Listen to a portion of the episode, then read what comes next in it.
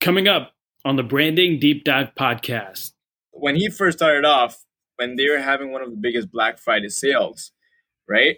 And their website crashed, like any other website, you know, because they're just growing up and all that. Uh, there's there's like just getting big, and their website crashed. So there's a lot of customers that were not happy because they didn't get their uh, they didn't get their products. He hand handwritten notes, 2,500 handwritten notes to his customers, apologizing for the crash and giving discount for the upcoming Gymshark products. Like you don't find people as involved. Like I personally would not sit at right 2,500. you know, for people like like from a time perspective, like you gotta see like how much he's already making millions, millions. You already got like tons of things going on in his head. There's like a huge crash. Instead of dealing with the crisis, he's making sure that his customers don't feel left out. And that again goes back to the whole customer experience and building loyalty and trust because you need to he made that sacrifice. Whatever time it took him, whatever effort he took, he had to make that back then. So they're still stuck with him and they're still appreciating the company right now.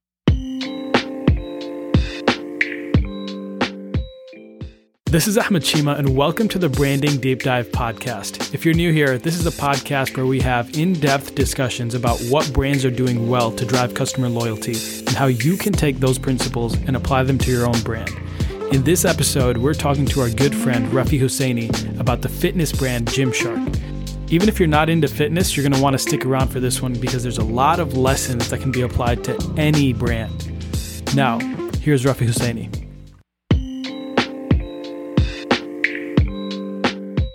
All right, everyone. We're here today with Rafi Hussaini. Uh, Rafi, why don't you go ahead and uh, introduce yourself to us real quick? Hey, everyone. My name is Rafi Hussaini. I currently work for a nonprofit organization called Helping Hand for Relief and Development. Been with them for five years now. And most recently, for about, I think I would say two years ago, I recently got into fitness. And there was a huge transformation, huge reason behind it. I was actually chubby, 200 pounds. And here we are. And I'm really, really passionate about it. So here we are. Hey, I, I want to let the audience know real quick that we are interviewing an influencer, an Instagram influencer right here, Rafi Hussaini. Look him up. Yes, sir. Yes, sir. And I, I can attest to the transformation too. I remember seeing him when I first got to Michigan and then uh, seeing him now, mashallah, he's doing good. I appreciate you guys. Thank you so much. It's a lot of hard work, but so, anyone can uh, do it. I'll say that. Yeah. Rafi, I see you wearing uh, the brand of the t- company we're talking about today. Why don't you uh, tell us a little bit about what we're going to be talking about? Of course, this brand, it's really close to my heart actually right now because it's the past Literally. year that I've been. Literally. It, it it's is, like right above is. his heart in the shirt I've that he's wearing. Really, I've been really inspired by this brand, Gymshark.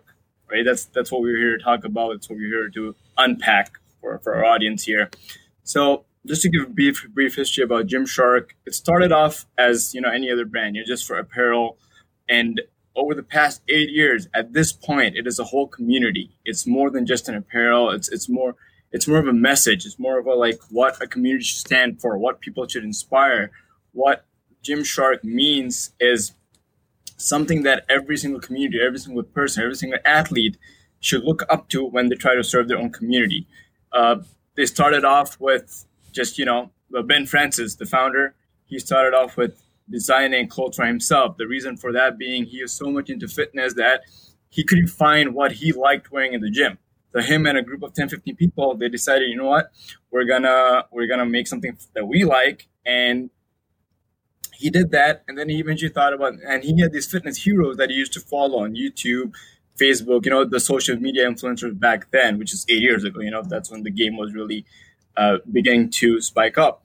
And then he's like, you know what? I'm gonna send these to these people casually. You know, it's he has no connections whatsoever, but he had hope and faith that you know they might respond. So he sent it. He sent it to them, and he's like, "This is what we think. What do you guys think?" And they were all really excited for it. And some of these people, really interesting thing is that he sent to people like Jeff Seid and Lex from UK. Some of uh, Jeff Seid was from Australia or US, I don't remember, but some of these people had never stepped foot in the UK.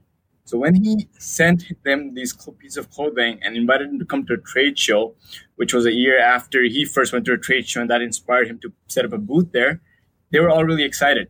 First time coming to the UK, and they spent everything, uh, and Gymshark spent everything on them because he took care of their accommodation and everything. And Ben Francis says that even to this point, that's the best 10 to 15K he ever invested. Now, one of the really, really beautiful things that I see in this and why it inspires me is because as we all have heard this common saying, you know, follow your passion, don't do it for the money, money follows. This is a living example of that. He was never thinking about the money he's putting in. He never thought about that, oh, it's a 15K that he's going to lose.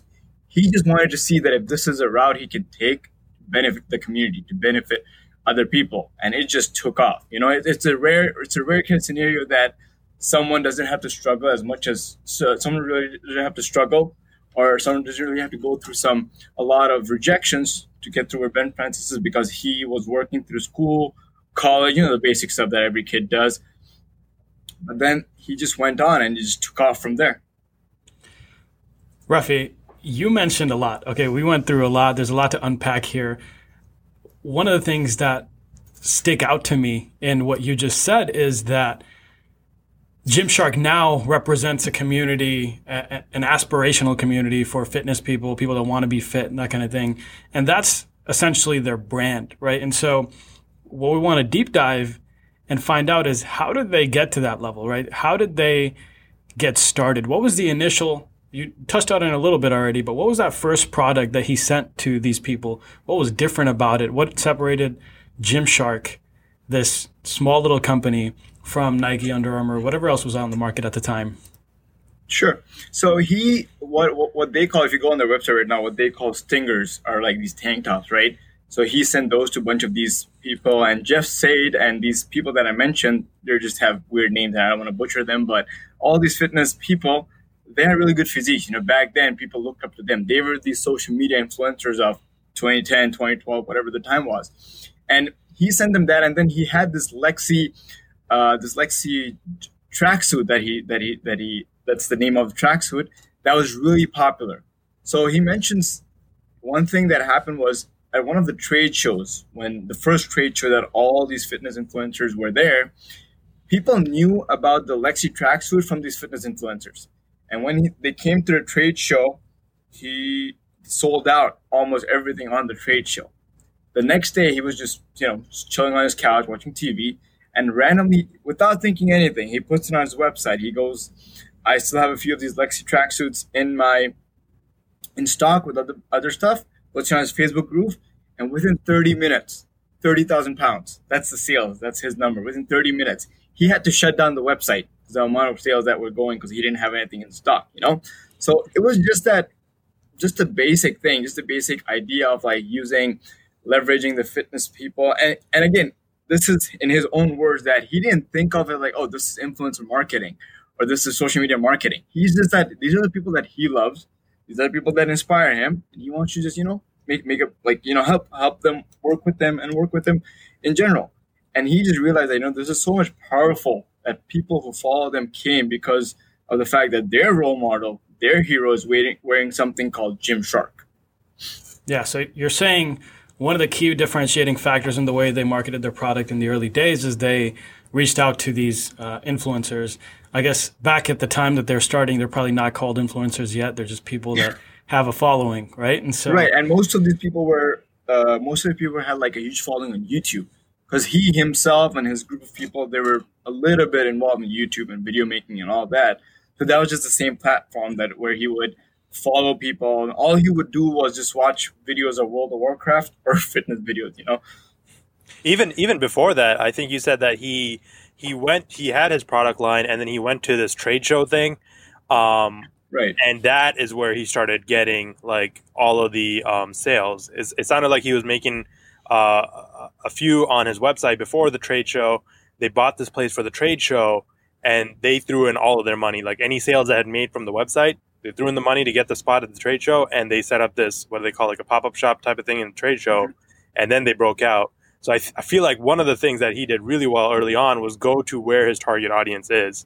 Right. Sometimes like in, in this in this in this scenario, literally physically go to where his target audience is. So I thought that definitely probably helped him kick off his uh, his his uh, marketing.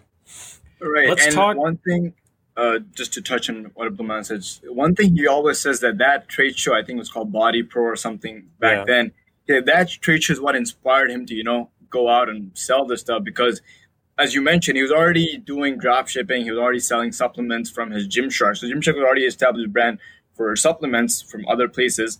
But when he went to a trade show and he saw that there was a space in the fitness apparel, you know, like there was something that was lacking, that's when he inspired. And as you mentioned, he put everything, all the money he had, 3,000 pounds, uh, to, bu- to book that trade show space. He put everything in there. And that's when he decided, you know what, we're going to go from here. So I want to talk about, you mentioned the Stinger and the Lexi tracksuit. Uh, what was special about the Stinger, right? Like what made this a product that people want and the Lexi tracksuit? Like what about the product was actually, you know, you don't just sell out a product like that. You know, 30,000 pounds in a, Not- 30 minutes. That just doesn't not happen. only, not only that, I kind of want to know, Rafi, you have your journey in fitness and then you have Gymshark. At what point in your fitness journey were you introduced to Gymshark? Was it introduced through that stringer that you talked about or was it through something else? Had Gymshark already developed before by that time or what? All right, I'm gonna go backwards. I'm gonna go for Abdulmanan first. So for me, really like, you know, when I was first, my fitness journey is just transformed in a way that at, at first it was all about you know just losing weight, getting skinny like every other person, Yeah. and then I did more research and then I came to you know building muscle and all that stuff, and then even though I so at this point right now I only buy from two brands, you know, shout out to Project Rock and Gymshark, uh, but the reason because like the way they fit, the way they feel on my body, you know, and even in Under Armour, you'll see a huge difference between Under Armour and Project Rock material, even though they're from the same brand. The way the Rock, the Rock's, it's his own sentence that he works out and tests every single material that's made. So you know, so that's how you know that someone's standing behind their brand is when they've actually tested the whole thing. And with Gymshark, when I saw that, I, I like as I mentioned, I I was following these people that I trust, my heroes, my role models in the fitness world, and I see all these like amazing colors, you know, amazing design, amazing like things I've never seen before. I've always seen like sleeveless stuff with Nike and Adidas, but nothing like this sort. And then when I go on the website, you will see that this this jumps into Chima's uh, question is that Gymshark was not made for bodybuilders. You know, even a skinny person can wear a Gymshark stringer and he'll feel confident in that. You know, he's not going to sink into it. He's not going to feel like, oh, I have no muscle whatsoever. That's what really separates them because if you go to the website, you see their models, nobody's like a really built bodybuilder guy, you know? And same thing, that's something I think that really, really dif- differentiates them from other uh, brands because other brands you'll see that someone has some kind of muscle, some kind of physique, some kind of thing, right? But Gymshark in their clothing, they're all like normal people with normal physiques, and that's where really good because like someone like me who's who's like just had a whole transformation and is trying to feel confident in my own skin. I need something like that. I need something that inspires me in a way that okay, you know what? I don't have to be a a 16 inch Arnold Schwarzenegger or like Dwayne Johnson to wear this clothes. I can just be who I am and still go with this brand. All right. So uh, what I will say is this: I've been to the website too. Those people are pretty fit. Okay, there's a difference. No, no. I mean, there's a difference between being fit versus being bodybuilder fit. You know? Oh, okay, Right, so they're not like- using they're not using that initial target audience for their Like, actual market. yeah, like they don't have the the mindset of like you have to be extremely muscular yeah, to, to wear that kind of clothing. You know, Yeah. like you'll see a lot of skinny, like in real life. Like I go to the gym and everything, you see a lot of like skinny people wearing Gymshark stuff. yeah. There's no Which is- judging them. Be like, hey, you got no biceps. Why are you wearing that tank top? It's, it's, it's interesting because I don't know if you guys uh, saw, but they got into a little bit of hot water um, with their social media because of this. But I don't know if we'll touch on this later. Did you guys see the uh, Instagram post that they got a lot of heat for? No. They, had- the, they, they basically had a model that was wearing Gymshark, and she was not up to their standards, at least up to their visual standards that, that they were propagating. Uh, and so uh, the most recent one. I don't know if it was most recent. No, no, no. It was it was like back in back in actually it was this year, but it was like back a couple months ago. Um, But we can definitely get into that later. But it's interesting that you say that they um, they they market themselves that way. But um, I wonder if uh, everyone's perception of that when they go to the website, when they go to the Instagram, is the exact same thing. Um, I mean, I think it's it's more from from. Uh, I mean, if you're honing down specifically to the website branding, I think it's the industry standard. Like, I don't think they have an option there because you pick up any clothing brand, right? Mhm. There has to be some kind of fitness. I mean, the past five years, I would say people have become more inclusive of like, you know, uh, love your body, this and that, you know, whatever it is, this model, that model. So you have all all kinds of physics coming in, right? Yeah. But in, in in a basic clothing apparel standard, I think there's a certain uh, expectation of what a model should look like. right. So let's talk about that a little bit. Let's talk about fitness culture, what that entails, the pros and cons of that kind of thing. right? So, Rafi, this is a space where where you're in. Um, you know, like there are. Let, let's start with the positives, right? Like the only way Gymshark is able to get to 1.45 billion, in my opinion, one of the only ways is because of this fitness culture, right? Because sure. they're they're able to play on this, right? And they're able to maximize on people's feeling of insecurity about their bodies, right? But now let's Abdulmanan, Rafi, why don't you guys hit on some of the negatives that result as uh, you know playing on these insecurities? Sure, and a lot of this I can personally relate to because just like any other person, when you're going through a whole transformation, when you're working out, you see you have an image in mind. You see someone, and you don't just imagine that image is there because someone put it there in front of you. You know, and that's what the negative is that you start feeling very disoriented. Uh, I think the word might be dysmorphia, if that's like the body dysmorphia, right? where mm. people have a psychological negative effect. So that starts to creep in, not because of the way you are with your body, is because you start comparing yourself from your body, you know?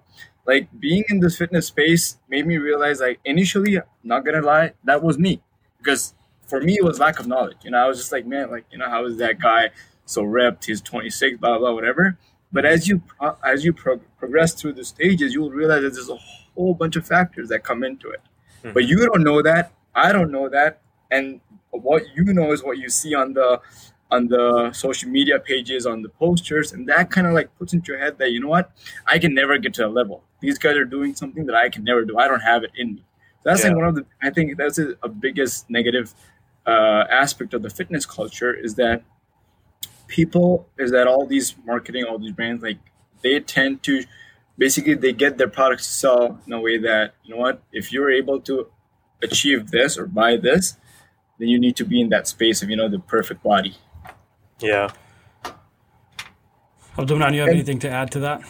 I think from even from a branding perspective, when you when you it depends on how you brand yourself. Do you brand yourself? What is your target audience? Is it is it like the actual people that are going to the gyms and already fit and working on physical fitness, or are you doing this thing where kind of Nike does it a little bit better, I think, than other people, where they they talk about this idea of striving for that victory, striving for that greatness.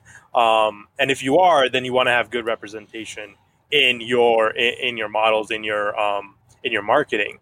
Um, and so the negative impact is that you have that discrepancy and then you lose a potential audience that you might have been trying to target. Like if they're really about revolutionizing the, the gym culture and making sure, like, you know, making a movement about wellness and physical fitness, um, you know, that might be something to consider, um, uh, like kind of like going forward. Um, I don't know if Chima, that's what you, you, you wanted to add on to that. Um, no, I think you hit the nail on the head. Um, I, I, did want to bring it back real quick to the stringer. Uh, I, I, wanted to t- dive in on that a little bit because I think it's really important uh, to learn from what they did. And so, Rafi, uh, can you give us a description of what the stringer looks like, real quick? okay. Well, just he, he was going to wear a stringer own, for the episode, and then you don't. I don't own. I don't own a stringer, by the way, but oh. I will describe it for you. Uh, so it's like it's like a it's like a regular tank top, right? But then it's like it comes only till your half of your chest, basically covers your chest from here, and your delts, your traps, your biceps, and your uh, your ribs are basically shown. Uh, but then there's also uh, this, and it's like it's like a really thin from here, so your traps and your shoulders are shown more, they're visible more, and it covers up. It's in a more like a like a V, like a loose baggy style that comes up, and that if you're a pretty build, then you just fit into it. Perfect, perfect. So for the audience, I want you guys to keep that picture in mind. And then think of the last time. Think of the last time that you went to a gym. I'm sure you've seen people that have like a regular T-shirt that they just ripped off and cut holes in. Yeah. You know, that's like a pretty common like thing that happens at gyms. And so what Gymshark was able to do is see that hey, like instead of like ripping your shirts, we could just sell them a shirt that already matches this. You know what I mean? So instead of destroying a shirt, like we'll just give them what they want from the very beginning. And so, uh, my next question is, Rafi, that the initial people that they reached out to, those people were bodybuilders, right? Uh, bodybuilders, and it's more back then. It was like it was more about they were aesthetic models. You know, they weren't like big as Arnold Schwarzenegger, but they weren't as skinny as an athlete. You know, they were like somewhere in between, like the ideal aesthetic physique that someone Perfect. would want. Perfect, right? So for them, that makes even more sense, right? People are looking at them for the shape of their body, and so Yep. they like they designed a product for that. And so one of the stories I remember, I think it was on one of his vlogs, is he mentioned how he initially the first couple of products he sent to the people. I forgot the names, or like one or two people, and then they got feedback from them. They were like, "Hey, how does this fit? Whatever." They and they made changes to their design based on what they were saying. So now, for the audience, for the people that are listening, this is the most critical piece of advice that we can learn from Gymshark, I believe, and that is number one: you understand where your target mar- uh, target audience is, who they are, and you give them the product and ask them how to make it better. Now, what that does is you have an influencer now, an aesthetic model, who has ownership over the product, and they feel like they're a part of developing the product. And so now I don't even have to say, like, hey, can you promote this? They're going to be promoting it because they want to, because this is a product that they designed, right? And so, They're part of the story. what was that? They're part of the story. Yeah, they're now part of this startup story, right? Like for any startup out there that's listening, any uh, any brand that's trying to grow their uh, their brand, like make sure you find out who your target audience is. Do the time to actually research who it is that we're making these products for. Once you find those people that are loyal to your brand, talk to them, understand what they want out of the product, what would make it better, and then actually use that feedback to make a better product. I'll give you another example of this working uh, pretty well. So we have a friend. Oh, actually, he was on the podcast. I think we can name drop him. I think it would be cool. Okay. So Momo, who is not getting paid by Branding Deep Dive, not getting a cent, right? We know, I know that Momo actually listens to this stuff. Right? There's not a lot of people out there that actually listen to the whole episode. Momo's one of them. So I'm like, okay, Momo, every time an episode drops, I'm going to send it to you. And let me know what you think. So the intro sequence, outro sequence, transitions, all of that stuff was Momo's idea. And now, last week, Momo actually reached out to me saying, hey, uh, check out this news article. This having this guy on the show would be really cool. Is it cool if I reach out to him on Branding Deep Dive's behalf? I was like, dude, yeah. you know what I mean? Like, like crazy. now he has ownership over the product. And I, I hope Momo, I hope you don't mind us sharing that story, but uh, I think it's really important to have people like that in your corner. That feel comfortable think- giving you feedback, whether it's positive or negative, knowing that they are making an improvement um, in, in your product, in your business, in your service. And one thing, uh, one thing that you just touched on, Chima, is that, I mean, of course, the whole influencer aspect is there, but he, Ben Francis himself gets inspired by a lot of feedback that he gets. Like he, he has a camo design that uh, that's pretty popular right now in their on their website, and a lot of their outfits. And the reason why he designed that because he went to a one of the trade shows in Canada and he talked to one of the customers there, and he's like, "Hey, you guys got all this cool stuff, but you guys don't have a camo design." And the next year, he dropped the camo design and he shipped it out. You know, and it was a big big hit. So like he believes in the values of his feedback that he gets. You know, and, uh, and his customers, not just like a customer service report that's sent back and then he just overlooks it. And another thing I want to touch on here is now we're going to kind of transition into overall company culture because having this kind of mentality is not just like, hey, it's good for your brand. It makes, you know, it makes your ambassadors feel better and stuff like that. It's not just that, but like it really, from an overall branding perspective, it makes you a lot more agile. And so in one of his YouTube videos, Ben Francis is talking about the recent investment that they got. So I guess they got a 20% stake that they sold of their company to a investment group. And he goes through and he says, one of the, like, I wrote this down. So he says, the old playbook for success in brands was you create as much product as you can, and you put it as in as many stores as you can, and you try to reach as many people as you can. The problem is like it was good for fast growth, but the problem is that leads to slow, clunky businesses that don't truly understand their consumers and have no control over the compu- consumer experience or their data. Right? And so that shows you exactly what Gymshark values versus old brands. So old brands would have been, hey, let's get this in Meijer, Walmart, CVS, wherever we can get this, try to reach as many people as possible. But then you lose that feedback from consumers. You lose the data seeing what consumers are buying. You lose understanding what they like about it, what they don't like about it. And so keeping their experience online and not going through traditional retailers, maybe they slow down the growth of their business a little bit. But in the long run, that gives them access to consumer preferences in a way that uh, you really just can't get in the old school traditional retail market. And this is a this sure. is a model that's like adopted by some of the biggest companies too. Uh, Chima, you can probably confirm this, but one of the things I was reading about was that the uh, the new CEO of uh, Gymshark, he was like a former Reebok associate, marketing uh, something, and uh, one of his mantras was Amazon's mantra, which was start with the end user in mind, um, and then work backwards. Um, so you know Amazon's using it, you know Reebok is probably using it, and now you know Gymshark is using it, and it's clearly a successful model um, to adapt if you're thinking about it versus the old model, which like Chima said, like, you know, just kind of put your product out there. I love that they say that once you give it out to retailers, you have no um, opportunity to get that feedback. And I was just like, man, that's so true. Like, cause you, now so yeah, that's, that's the very interesting thing is that yes, technically speaking, you do have, you, you can get feedback still. It's just the process of rolling out those changes is a lot slower because now there's a middleman. exactly right? Yeah.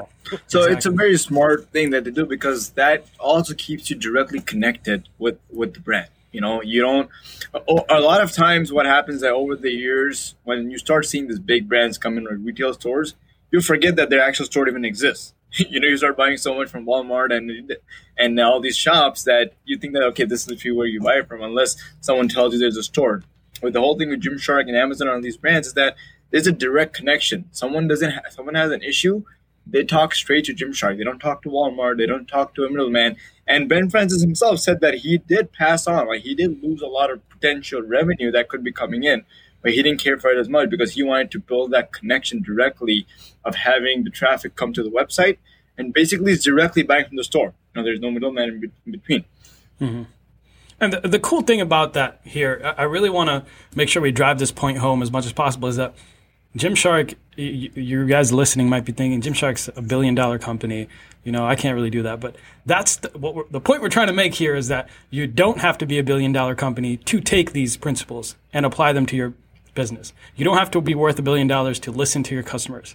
You know, Branding Deep Dive is not a billion dollar company. If anything, we're probably like negative four hundred dollars. But but but we're able to take feedback from the people that do listen, uh, and if actually, I think this is a good plug right here. If you have some feedback, make sure you uh, reach out to us. let us know uh, how we can improve that kind of thing. But really, you don't have to be a billion dollar company to take these principles and really improve the user experience for your customers.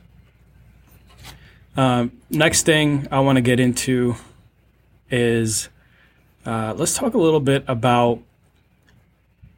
Uh, so, Gymshark is a company that has a chief branding officer. And this is not a common role. Like you don't see this. I mean, I guess some companies have chief marketing officers. Uh, other companies have like other roles that are similar to this, but chief design this, officers. Yeah, like if you're a design company, you'd have a chief design officer. Yeah. Like in general, you don't see a lot of businesses with a chief branding officer, chief marketing officer, that kind of thing. You don't see someone with a branding background sitting at the highest table in the company. You know what I mean? Yep. They don't have a voice at that level. At, at Gymshark, they do. So I want to talk about this a little bit. What kind of impact does that have on their brand, their culture? Uh, why is that important? What kind of what are the implications uh, for businesses out here today that are trying to, you know, launch their brand? I think one of the interesting things to see is like why this position came into existence in Gymshark in the first place, right?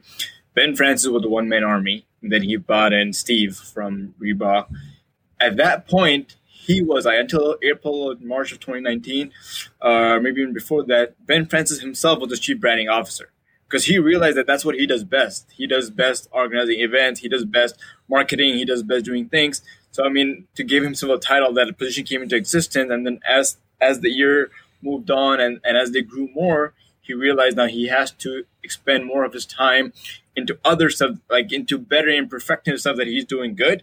So he bought in uh, Noel, right? So I think it stems from the necessity of what you want to bring the company to. You know, I think after a certain point, Ben Francis realized that it's no longer just about apparel. You know, they're building communities. They have to make a brand, and for that, the position of a chief branding officer was born. And of course, from now on, whoever comes in a position, the position already exists. It's just a matter of who replaces the person currently and takes it up, takes it to the next level. What's crazy about that position, also Chima, is that when he was describing what his role was when he was, uh, when talking about Ben Francis, the, the founder, um, when he's des- describing his role as a chief branding officer, he says that like the CEO takes care of what is going on today, and the CBO takes care of what's going to happen tomorrow in like very short words. And what that means is that for a company that's interested in not staying stagnant, for a company that's interested in not being the status quo at where they're at, for a company that they themselves say that they want to outcompete Nike and Under Armour and and Adidas and Reebok and all that stuff, you have to have a vision for the future.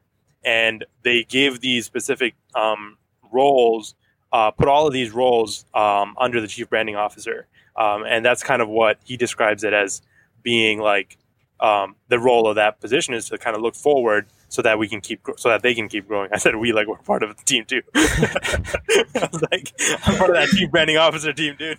I'll, I'll, let him know if I'm not. Yeah, like put me in. Coach.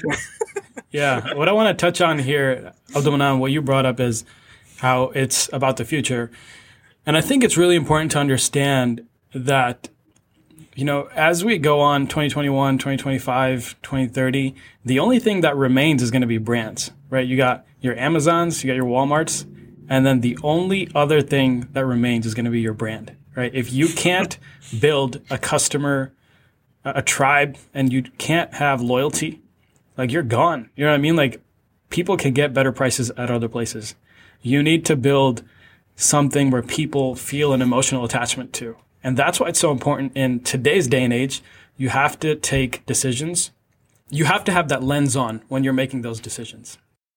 All right. So well, while we're talking about like branding, right? Of course, the branding officer is planning everything, but let's let's let's try back to the company brand in itself. The reason why Ben Francis started vlogging and started making YouTube channels because like he realized that one of these trade shows that he was at, he's like he saw that how crazy people are that now people just wanted to know. Now at this point, Gymshark is already well known, so nobody really at this point wants to know what Gymshark is anymore. They want to know what the owner is, or what the founder is, what his day to day is, or how he's getting this company to grow. So that's the reason why he started vlogging because again, we come back to customer experience. He wants to give the people what they want. He wants to give the buyers what they want. He wants to give the customers what they're asking for. And that's how he already he's already like strengthening those relationship that's already built by selling his products. Now he's to give them a little bit of personal connection by giving them the insight of how an organ, or how a company is built and what a day to day look like. We'll be right back with more from Rafi Hussaini. Hey everyone, Chima here. I want to share with you another project that I'm working on called the Weekly Rundown. It's a Sunday morning email newsletter covering the week's business and political news and why all that stuff matters to you. It's a quick read, it'll take you maybe five minutes, and we also record an audio version if you prefer that. This past week, we covered Oprah's big interview, increasing unionization efforts across the US, and a study on violence against women. I'm really, really excited about this, and I hope everyone subscribes. Go to theweeklyrundown.substack.com to check out our latest issue and subscribe. That's theweeklyrundown.substack.com. I will put the link in the description. Thank you for your continued support. And now, back to our discussion with Rafi.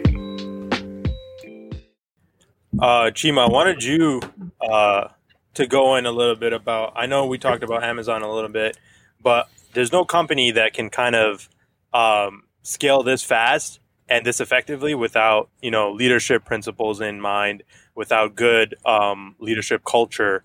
Um, and I can I can kind of talk in and out about this, but like I want to hear from you. Um, what are some of the things that you saw, particularly in Ben Francis, or the culture or leadership in general at Gymshark, that you feel like are important to or important principles to understand when it comes to growing and scaling your company? Yeah, I think uh, Rafi did mention that a little bit, and I think talking about his YouTube page, uh, there's a lot of content on Ben Francis uh, himself personally talking about things, and you can see his perspective and how he his vision for the company. One of the things that he mentions, let me actually, I think I wrote this down, this quote, and he says that I don't do this for money. I do this f- for the complete and utter joy and the ambition to leave a legacy and be a part of something bigger than me. Right? And Rafi, you mentioned that earlier in the episode as well. When we're building brands that people want to work for, let me take a step back. I have worked in an environment where every day coming in was such a drag. Like I had to pull myself out of bed to go to work. Right. And then I have also worked in an environment where every day I felt like so energized coming to work. I'm passionate, excited, and, and like I have energy for the things I do.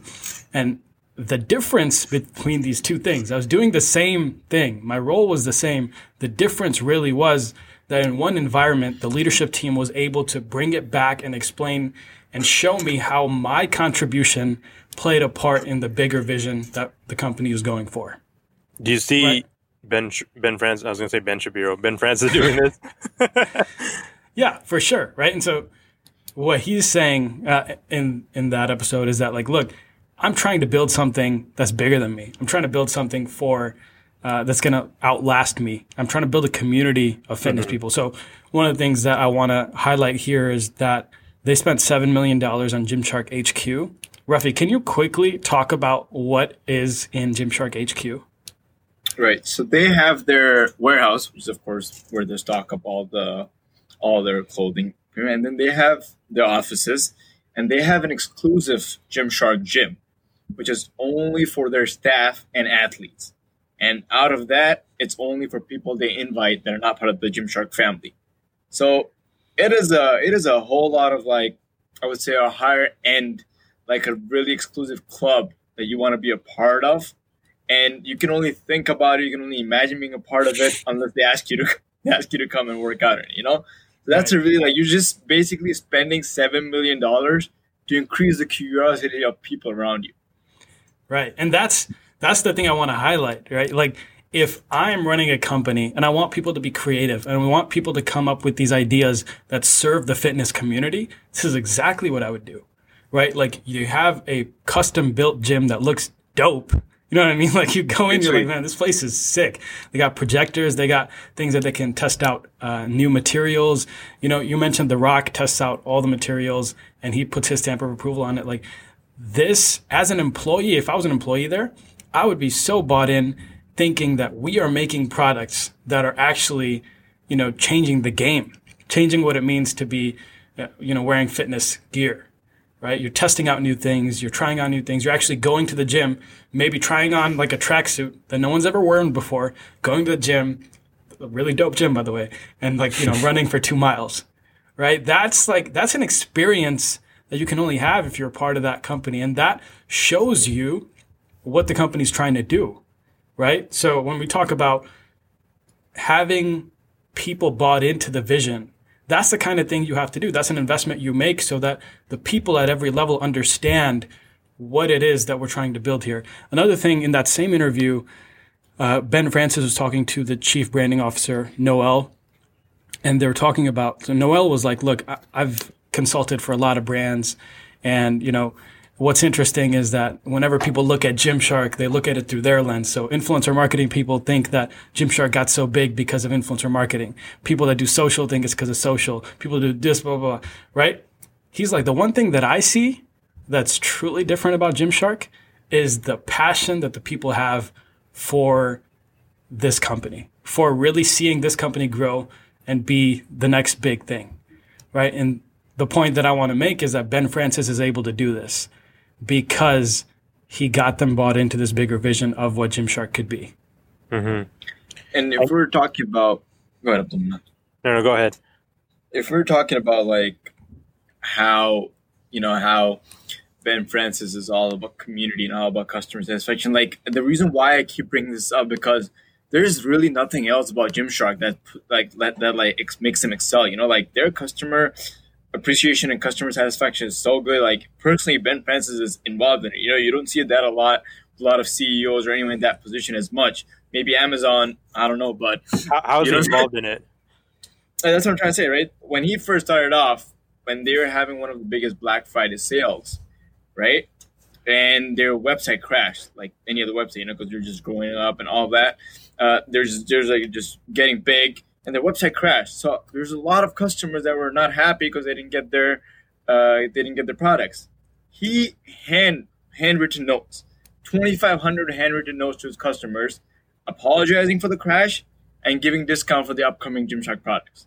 Hmm. Like you don't find people as involved. Like I personally would not sit and write 2,500. you know, for people like like from a time perspective, like you gotta see like how much he's already making millions, millions. You already got like tons of things going on in his head. There's like a huge crash. Instead of dealing with the crisis, he's making sure that his customers don't feel left out.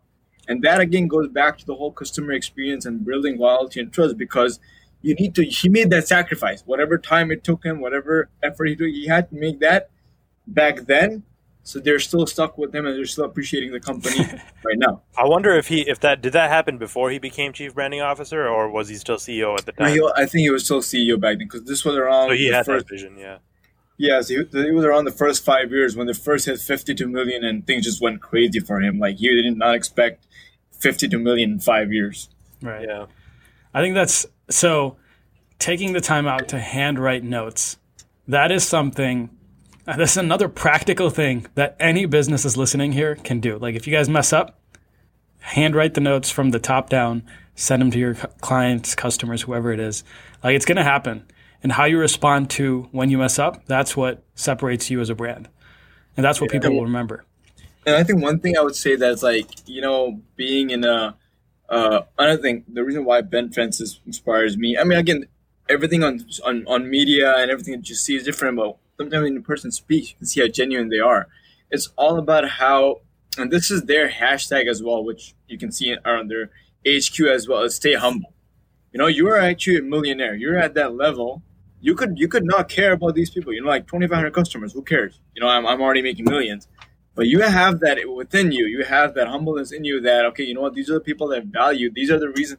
These people are the reason why I'm at this position so for as Chima mentioned, for any brands out there that are trying to get into it, like don't even if it's a single customer, don't miss that opportunity to make things right with them. Hmm. That's like that's a great point. Yeah. And if we're going to be speaking on what inspires us from like Ben Ben Francis, there's another thing that um, you know startup companies can take away too. We don't realize this until later on when he starts telling his story. But like he started uh, in college while he was taking courses, and and then after college, so his morning his day would be like morning courses.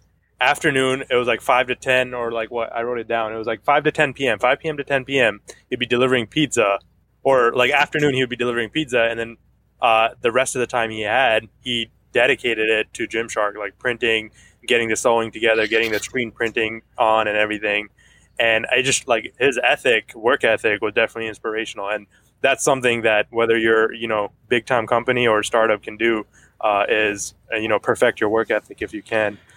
Abdulmanan, you brought up a good point, and I think one thing that we have to touch on as well is that passion is contagious. I think a lot of people that are uh, you know looking to get into the workforce and looking to study something in college, they're looking for like what am I passionate about? And that's a that's a good approach, right? Like what do you like to do? But know that if you're not in passionate company, you know that's going to sizzle out. And the mm-hmm. hope the, let me let me make it real meta again. I know we talk a lot about the branding deep dive podcast, but the hope with this podcast, really, like if you're listening to this podcast, the hope is that our passion for branding somehow a little bit of it trickles into you. You're, yeah. you're, I'm talking to you, the listener, right? and so I'm hoping, we're hoping that by listening to this stuff, listening to our analysis, of course, we're not like professionals or anything. We're not like you know, changing the game out here, but like our little analysis that we're doing here and we're getting excited about it. We're hoping that this little piece of excitement also translates to you and what you're doing in your business and how you can start taking those lessons and really improving your customer experience. Man, that, that, that just reminded me of another thing that I was like inspired by Ben Francis or, or actually um, the Reebok guy, um, what was his name? Steve Hewitt Steve. or whatever. Um, he says that one of the reasons why he liked he jumped on with Ben Francis really quick was that he saw that Ben Francis early on was uh, a bit had the ability to what he called um, fail fast because um, mm-hmm. we hmm. know that Ben Francis he started with what drop shipping supplements like nutritional supplements and that that failed right and then the next thing he tried he tried selling car number plates like can you guys believe that or like plate designs, and then that failed too. Two businesses failed before he did it. And then what Steve saw was that he failed fast and learned fast, um, and so he, you know, this is his third business that he's trying, and that's something as startup as people in you know who have a startup business idea uh, or or just ideas in general that they haven't gotten started with. Remember, you got to fail a few times before you can you can get something going. So you know, if you're never going to start, you're never going to fail. If you're never going to fail, you're never going to get to where you want to be. Um, and so I think I think that's a great lesson in, in, in Gymshark here as well. Yeah, uh, I and I think we've talked. Just, I think you guys just got your branding deep dive quote but done. Put that in there. If you don't sorry, you don't fail. you don't, you don't learn. There you go. I, I mean, it's, it's just it's just a reiteration of Michael Jordan quotes or, or Steve uh, Michael Scott or whoever whoever you know. You miss hundred of the shots you don't take, Michael Scott. uh, we've talked about this before on the Branding Deep Dive podcast about the minimum viable product, and so just to touch on it again a little bit is that some companies, let's say mature companies that have been in the industry for a while, uh, you spend a lot of time and energy on getting the perfect product and then you release it. Right? Whereas a lot of these newer companies that are coming out, maybe they don't have the full product, what it looks like in the end version, but they're putting it out there, they're getting feedback and they're iterating, iterating, iterating, iterating. Right? And so that's really the business model and the speed and the, the speed that you need to have to compete nowadays. You can't just spend 4 years crafting something up and then putting it out there and then okay, you know the customer doesn't like this. Now it's gonna yeah. take us another four years to fix that. You know what I mean? The longer the longer you take to set your thing up, the more resistant you are to feedback. So it's like if, if it didn't take much to put it together anyway, then you're open to more feedback, and then iterative right, right. changes can happen. And it's interesting that you guys bring this point up because uh, in one of the interviews, I think it was one of his uh, interviews of how Gymshark started, he mentions that you know we saw all this growth, we saw all this progress, right? But none of it was like, oh, this is our business plan you know, we didn't plan any of this. Mm-hmm. You know, we were just doing it in hopes that it'll make a difference, it will help someone, and it just happened. And that I think brings brings a really really important point is that even my dad gives me advice on this is that like you know, don't if you do something for the aspect of just making money, you'll be stuck in that in like I, I guess you call it like black hole or whatever, yeah, because you'll be thinking that oh, I'm not making any money out of it. I'm putting so much effort, nothing's coming out of it, and at that point you don't see how many people you've helped along the way. So that's what Ben Francis did. Instead of seeing the money, he saw what he was helping.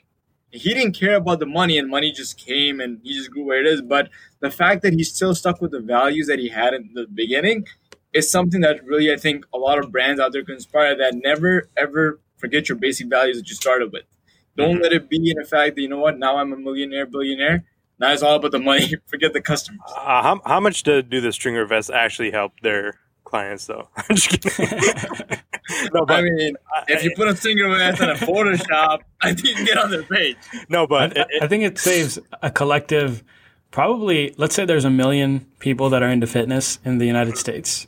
Uh, it probably takes a 15 minutes for each cut up shirt, you know, to actually take scissors and cut the yeah. shirt. So I would say it saves time over millions of minutes. You know what yeah. I mean? So yeah, yeah, yeah. No, uh, no, but Rafi, you're right. And one of the things you realize is that I don't know if we want to transition into this or not, but like you notice that they start because of the iterative process, they start changing their main product line and their main USP, which is uh, Chima, you want to define that for us? I forgot what it stands for. Unique selling. Proposition. I'm going to actually ask you. You might have to cut this out. But what the heck is USP? Unique selling proposition.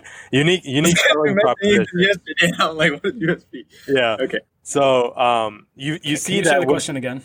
So the question is, you well, I guess what I was trying to say was that um, with Gymshark, they're so they're in this iterative process where they start with the unique selling proposition, but then they're getting all this feedback from their target audience. The question is, how much do you let the target audience dictate what your values are and your goals and your products are, versus how much do you have your own influence on that product? I don't know if you guys have thoughts about that, answers about that, but I have some thoughts. But I'll let you guys go first. Uh, so I think I, I don't think when it comes to values, there's much that can be governed or said by the customers unless there's a whole negative aspect. There's some kind of you know like injustice and everything that, that people that company drove into. When it comes mm-hmm. to your values, your values need to be true to mm-hmm. yourself mm-hmm. first, and then to the customers.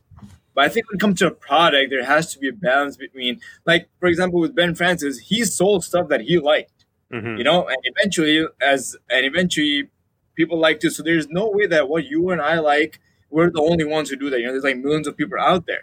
Yeah. So I think for that, like, you need to find a balance where, like, of course, a customer's gonna come, like, with the whole camo thing. Customer came up to him, and he didn't just like listen to that customer and be like, okay, you know what, you just told me I need camo, I'm gonna make it tomorrow. They tried it out. They probably sent it to a bunch of influencers, and it worked. So there's always that niche where you gotta find that what the customer wants and what your company's providing, and find the perfect balance in between. I highly doubt that every single person that the customer wants is out there. There's definitely things that they don't like because the athletes don't like or the influencers don't like because that's what the general population goes off. He calls it finding the diamond in the data. So you're going to get a lot of data, but you got to find the diamond. Put in the work to find the da- diamonds. Okay. Can Chima, you you have touch on that a little bit? Well, I'll, I mean, when you have this iterative process, you're getting so much feedback, feedback, feedback. You know, you ask for it, and now people are giving it. Um, you know, it's not all feedback is the same, right? Some people have more experience with your product. Some people just have little. One of the things that I think it was, um, uh, uh, what was it what's the name Harbinger or whatever, uh, the podcaster guy, Jordan Harbinger. One of the things he says is when he gets feedback on his podcast, um, he really values it because he knows that podcasters, the the people listening to podcasts, are already invested. So, um, and the example he gives is when you go to a burger shop, like a burger, like a burger factory or something, and a vegan leaves a review saying that you know this place is terrible, and then Jordan Harbinger says that doesn't give you any feedback because all you know is that the place sells meat and not non meat, right? Mhm. The point is, not all feedback is the same has the same value, and so what what Ben Francis says is to find the diamond in the data, meaning look for those things that will actually end up helping your brand um, than hurting your brand. And one of the ways that, uh, and the that, that was one thing, and then the other thing that I noticed that they do um, to tackle this issue is that they started this new line of their clothing called Legacy. And if you look at their Legacy collection, it's all of their old stuff. It's like their stringer vests. Um, they have um, some of their clothing that has the old logo on it still, just to like really put in that legacy feeling to it. Um, because we know that they changed their logo. I think eventually, actually pretty early on, probably um, when they realized they're getting big. But their legacy collection is a way for them to stay true to their values and stay true to their roots without like completely changing who they are. Um, but it's definitely a challenge because uh, I feel like you know people. If you open the door to feedback, people will give you feedback. Abdullah, we talked about this a little bit uh, with Chris. Remember, It's like, you know, you go where the customer takes you. Right. Yeah, yeah. So, Yeah, uh, my opinion is this. So, uh, this is just an opinion. So, take it with a grain of salt. But I think when you're in the leadership position of a company like this, or, or like, let's just say, let's bring it back to branding deep dive again, just so we actually have some creative control of where the, the product's going, right? So, if I get feedback that I disagree with, uh, which has happened a couple times, right? I'll generally just be like, "Hey, I hear you. I don't think that's a good decision. hmm Like, I don't, I don't believe that's uh, that's not the the product I want to put out, hmm right? But that's because that's me, and this is the product that I want to put out. You know what I mean? Yeah. So, I think as a leader, there's also value in disagreeing, hmm right? And I think one of the things you see when it comes to leadership is you can't just be someone that, you know, flips on issues. You, you got to have a stance, and you got to be able to say no. Yeah, That's a that's a very important skill in leadership. You Yeah. got to be able to say no quickly, yeah, right? So you're not the longer you, for example, when you're firing someone, right? So it's not working out. The longer you delay that, Mhm. your relationship with that person is just going to get worse and worse and worse, Mhm. right? It's just and the longer you delay, it's going to be harder and harder to do. Yeah, Whereas if you do it immediately, like number one, you're respecting the person's time. You're letting them know, hey, look, I got to let you go. but you know, That's a good point. like you're kind of. Have you guys seen Moneyball? No, Yeah. So in Moneyball, the Billy Beane, who's the general manager, like you got to make Brad decisions Pitt. like that. You got to cut people, right? So Brad Pitt, who plays the character, and he's like, uh, he hires Seth Rogen. Seth Rogen, no, is it Seth Rogen? Jonah No, no, Hill. it's Jonah Hill. uh, Jonah Hill. He hires Jonah Hill's character to come be the assistant general manager. And he's just like a kid out of college, right? Who hmm. went to Yale and he's like super smart. But what happens is that he's the assistant general manager now. So, of course, the general manager is delegating some of the decisions to him. So, a lot of the things that you have to do, now Jonah Hill has to do. So, he tells Jonah Hill, go tell this player he got cut. And he's like, dude, what? Like, I can't do this. Very. And he's like super scared. He's like, how do I do it? And so the general manager's just like, look, you just got to be straight with him. Let him know. Say it quickly, right? Like they're ball players. They want you to be Yeah. straight with them, Yeah. right? People don't want you to fluff around the corners. If you disagree with the decision, disagree. Let them know, Yeah. right? If if they disagree bad enough, then they can start their own company. you know what I mean? Yeah. Like go do it yourself. But like if you are a loyal customer and you are someone that provides valuable insight, like I, I still want to hear what you have to say. I may not Yeah. agree with you 100% of the time, yeah. uh, but I do value that you took the time out to share that with me, Yeah. right? So that's uh, that's my perspective on it. And and it kind of ties back into what Gymshark did with that one situation where they put up a model that didn't exactly fit their um, physique standards, and then people were like, "Oh, you know, this is not what Gymshark stands for." Blah blah blah. People had adv- uh, you know thoughts on the brand, and then Gymshark's like, "We disagree. If you don't like it, unfollow." and I was like, "Okay, that's interesting." And then they're like, "We're going to be putting up more and more pictures like this," and I, I'm like, "Okay, let me see their timeline." I looked at September. This is when the, when the post when the picture was posted, and I go up all the way to December, which is where we're at now in January. But they actually never ended up doing that. So I was like, huh. they, I, I- I feel like they, they, they missed an opportunity or they're not authentic to who they are. But I think I mean they, they definitely didn't do the posts, but they have a lot of models that don't uh, that don't fit the you know it's it's it's really weird that the way they have it because Uh-huh. if you go and look at their certain models all about these female models they'll, they'll come up as like you know these, you don't always have to be like athletic and all that stuff you know even a lot of male models you know even though they're athletic you'll have them in like clothed in clothed posts and stuff like this so i think they didn't really do the posts but they use different avenues like the gym Mhm. shark 66 the most recent video posted their athlete she's a video gamer you know she's not even like a fitness gym person whatever but she did like a whole monologue whole, whole episode on their story of like what Gymshark 66 is and all that and and again the most recent fact is that they uh, they hired and uh, sponsored an athlete out of Canada. She's a Punjabi, so shout out to Manan. Maybe you should go find her I'm and not get some Punjabi. Talking about the Canadian part. Yeah, no, I don't know.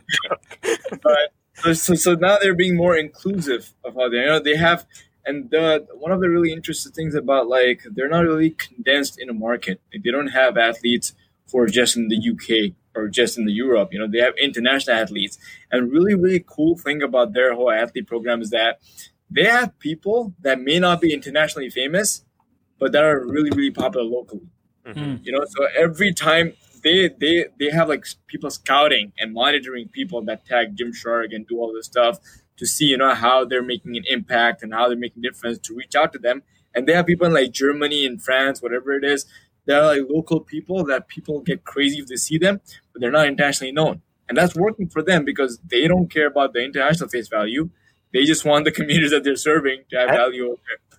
Have you been tagging Jim Gymshark in your posts? no i'm going to after this podcast All right. I want to see Rafi as a Gymshark ambassador or athlete.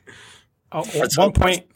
let's One point I want to One point I want to touch on on that what what Rafi just mentioned is that if you're a small business, you don't have to go after the biggest influencers in the world. You know what I mean? Like you don't need a million followers. Like you can find people in your local community even if they just have a hundred followers, but maybe those followers are people that actually listen and value what that person has to say. hmm Right? Actually, And that go ahead. Yeah, no, no, go ahead. Finish your thought. My bad. And a lot of times you can save money as a business, number one, like by paying less. But the second thing is you get more loyal followers because these people that are pushing products for, you know, if you have a million followers, you get requests from all these different brands. So at a certain point, if you're a follower of this influencer, you're going to start tuning out some of the advertisements that come out. But now, if you're a smaller scale, like let's say you had a couple hundred followers, but you actually have a relationship with those followers, then those people are going to listen to what you have to say. Right. And so if you're a business and you see people like that, that actually have a say in their community, you can leverage that. You can save money, number one, but now you have actual people that will actually engage with your brand. And one one of the really cool things about the point that you make, Chima, is that is you grow with the brand. You know, that's that's a very huge trust factor that a lot of these athletes back then, even they were pretty big, but this is a small brand, you know, so like there's a whole different correlation that I already have a million followers and Gymshark's nothing. but they trusted Ben Francis. They trusted the work. They liked the quality. And as soon as, and back then, none of the athletes had any contracts. They would just give them free clothing. Now they have a five year contract, all these athletes, right? So that's the process that I think a lot of these small influencers, a lot of these businesses need to understand that that's something that if they, it's like a, it's like a return investment. You invest in the people. They're not that big now. Neither are you. But you grow, they grow with you, or they grow and you grow with them, and that just takes off. Mm-hmm. Not only that, and I think the principle that Chima mentioned is so important for for a business that might have a product that is even more niche than the gym culture, right? So I know one of the things Ben Francis said he he knew that beauty, um, fitness, and music were the three most popular things that he gaming. could into, and gaming. I think that was it. Yeah, but imagine you have something that's like super niche, right? It only behooves you to find those people um, that are interested in that, and they're not going to be big people anyway, right? But if you don't go after them, you'll never find that tribe that you're looking for um, because you're going after the wrong people. Um, that's super important. I feel like.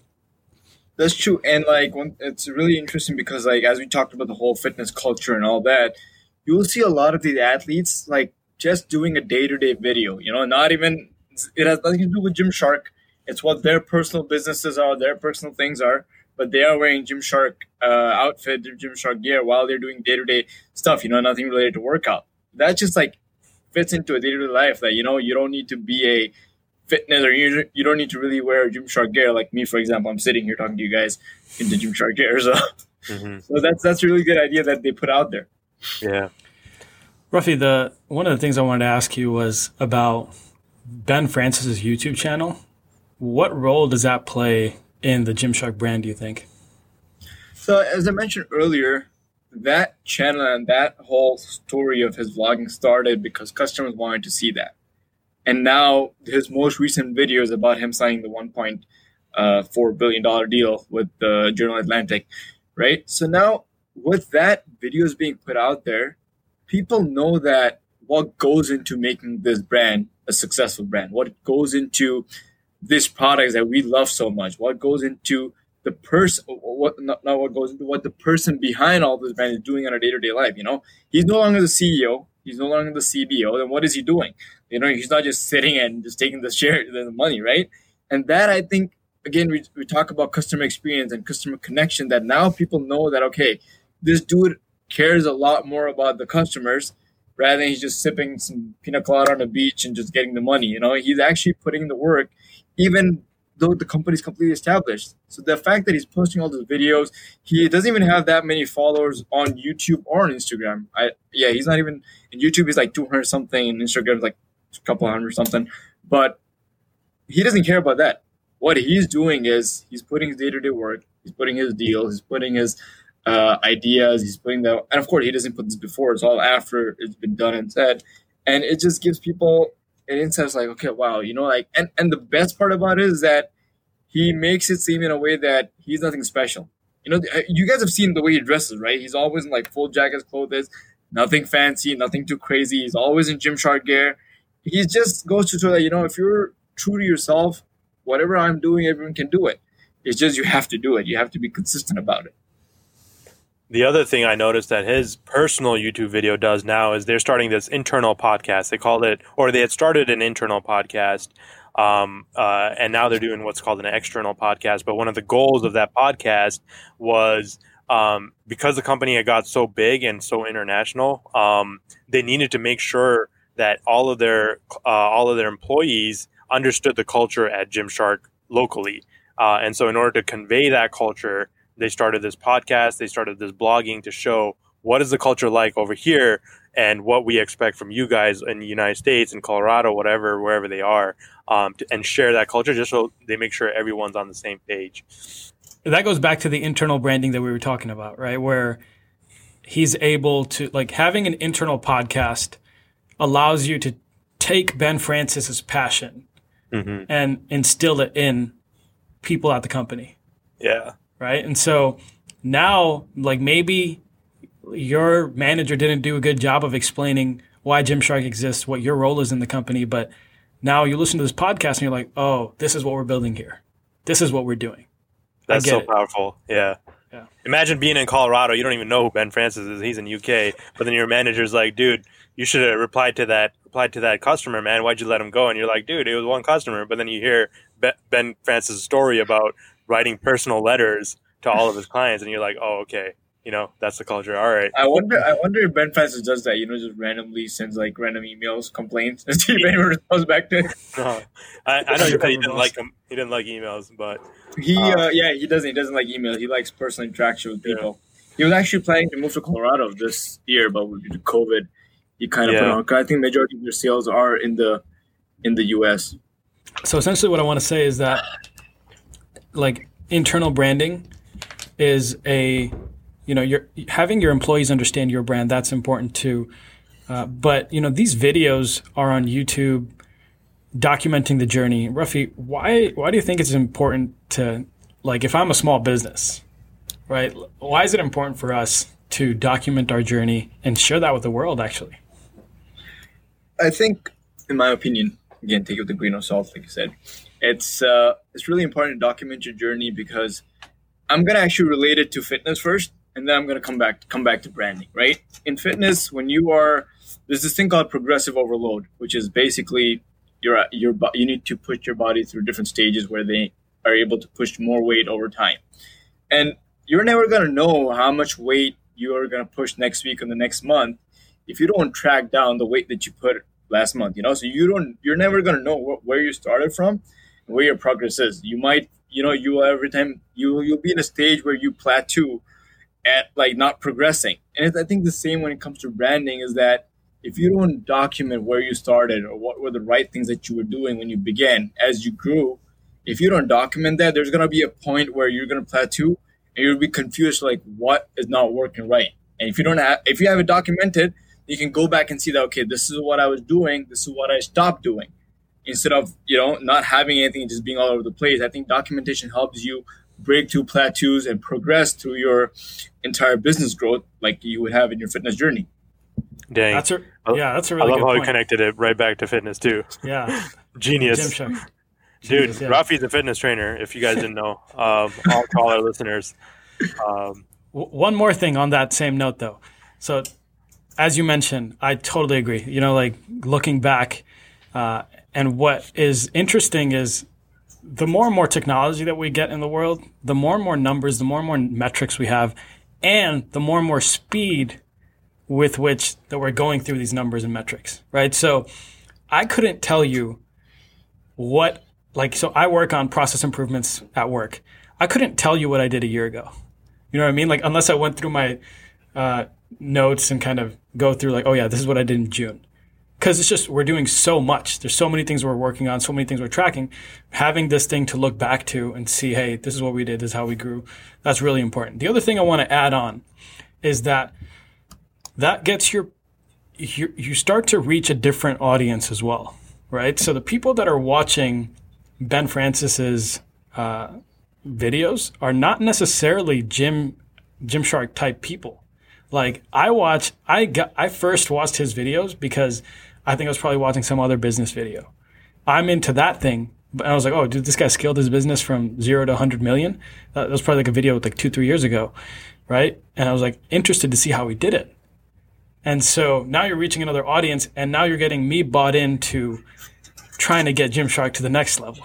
You know what I mean? I want to see Gymshark. I want to see the next video. I want to see him get to like 10 billion now. You know what I mean? So that's uh, that's the cool part about documenting your journey is that you start getting people that follow along the journey and want to see you succeed. You also get and a lot of and a lot of the documentation has inspired a lot of entrepreneurs. You know, like you mentioned, there's not the whole there's there's a there's like tons of people that don't care much about fitness, don't care much about things, but they care about making money. And if they find the right person, you know, they find the right person the way Ben Francis did and all of that, if they find that those kind of videos inspire him, because one of the biggest thing with Ben Francis is that his age, he just turned 28. He's not even 30. So a lot of young entrepreneurs who are in that space are going to look up to that. You know, if, if you say someone, hey, look up to Jeff Bezos, well, Jeff Bezos is already 40s, close to 40, I think. I don't know, Jeff, uh, Chima, he's your boss. but, uh, you know, that's not going to inspire a lot of young people. Of course, the whole money aspect, how you grew up there. But if they want to look at someone that's in their current space and time with the changing times, and that is Ben Francis, I think, in today's day and age, young upcoming entrepreneur. Rafi, we have two closing questions for you. Before we get into that, uh, where can people find you? I know you got a podcast you're working on as well. You're on Instagram, you're an influencer. So, how can people get in touch with you if they want fitness coaching or they want to listen to your podcast for some fitness advice, that kind of thing? Well, I'm gonna put my number in the bottom of this video so you can reach out to me. uh, so my Instagram handle, Rafi Hussaini, you know, just DM me if there's anything you guys need. And of course, you know, reach out to the BDD hosts, Ahmed Shima and Abdulmanan. They'll be my direct connection if you guys know them.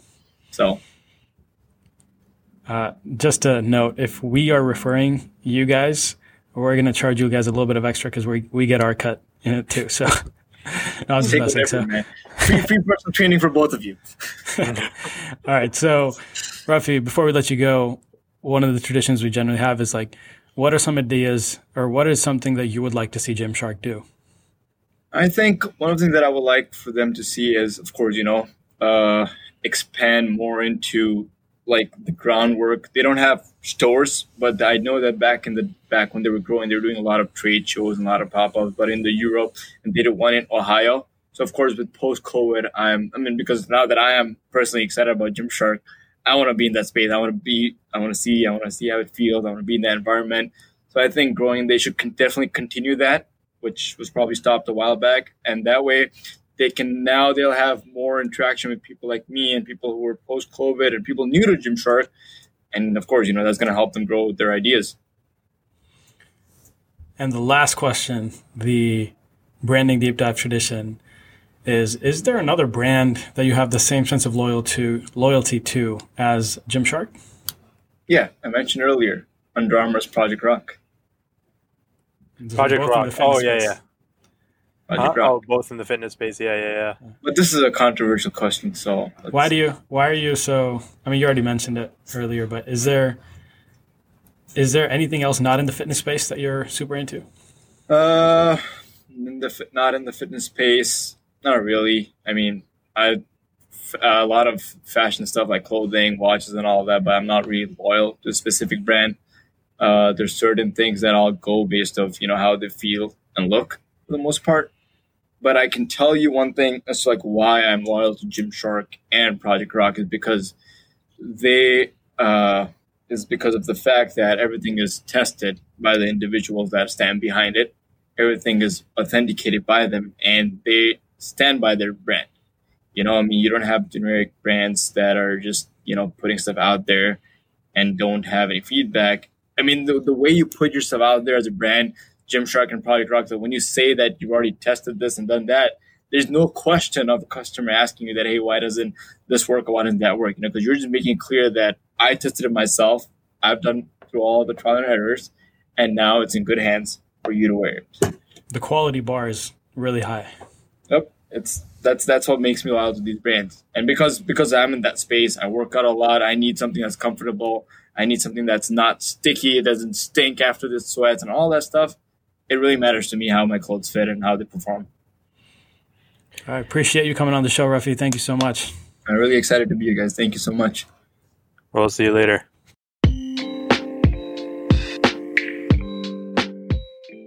So, a random fun fact about this episode is that this episode had the most bloopers we've ever had in one episode. Rafi's been with us in this podcasting journey since the very beginning. So, we're kind of open with him, and that resulted in a lot of extra time in the edit. Now, as always, I have some key takeaways, but before we get to that, I want to share a clip from our episode on Bellroy. I remember actually when somebody looked at my, uh, I feel like I'm, I'm being weird, but my Bellroy keychain, I have a Bellroy keychain. And then looked, is like, is that like a Drake keychain? I was like, no, I don't. You know, like I was, I was mad. I was like, no, this is like I was like, man, I paid money for this to be a Bellroy product, not a Drake product. You know. So then, and then we were like, is that is that Drake? I'm like, no, it's not. It's Bellroy. And then at that point, I can't even do my pitch anymore. I can't be like, yeah, it's Bellroy. They make cool designs and stuff. It's just like, yeah, it's not Drake. You know. I mean, so, you can. Uh, I feel like you can still transition. You know, whatever. Just pitch it if you really feel uh, no, man. Hey, I think it's it's really important what he mentioned is that like he paid money to be part of this tribe, and now you think I'm part of some other tribe. Yeah, like I'm not even a big Drake fan like that, man.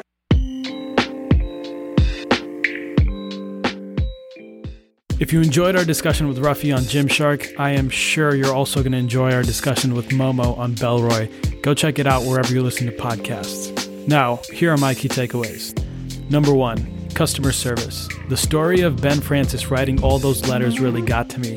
That is a lesson that you can apply even if you only have one customer. And it doesn't have to be when you mess something up. Try writing a thank you note. And number two is taking feedback from the influencers that you're working with. Nowadays, it seems like everyone and their mom is talking about influencer marketing. We all know how powerful that is. But what happens when you take feedback from your influencers and change your product based on that feedback is that you get a better product and you get these influencers bought into your story. They're now a part of the story and they will go out of their way to promote that story. If you are working with influencers, make sure you ask their opinion and try to take their feedback and make changes to your product and see what that does for your business. And as always, thank you so much for listening. We will see you next time.